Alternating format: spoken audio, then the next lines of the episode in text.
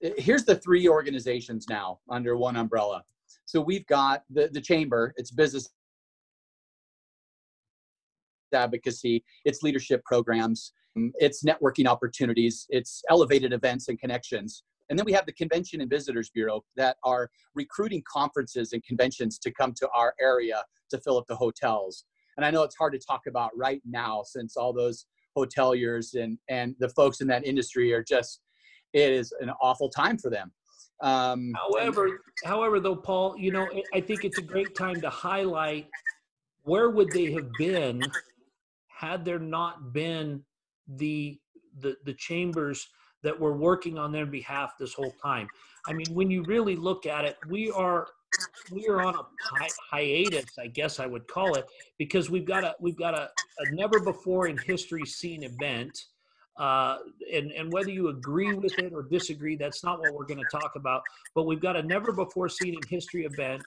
And yet, when this passes, all of the work of the chambers will all still be there again.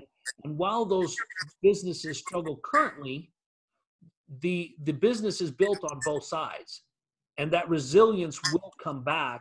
But it wouldn't even probably be there to the degree that it is without your branch of the chamber being involved.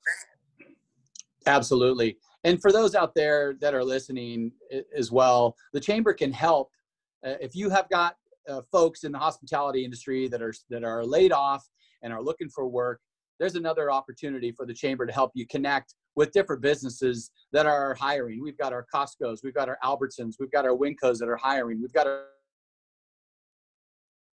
our cleaning companies out there that are looking for additional help right now. So that, that's just one little thing that we can help with on the labor and workforce.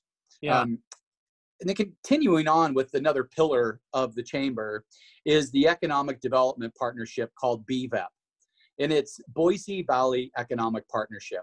And what they're doing is, is putting together um, data about demographics, about workforce, about areas of investment, right? Um, they're recruiting companies and offering companies outside our area and companies inside our area a chance to grow.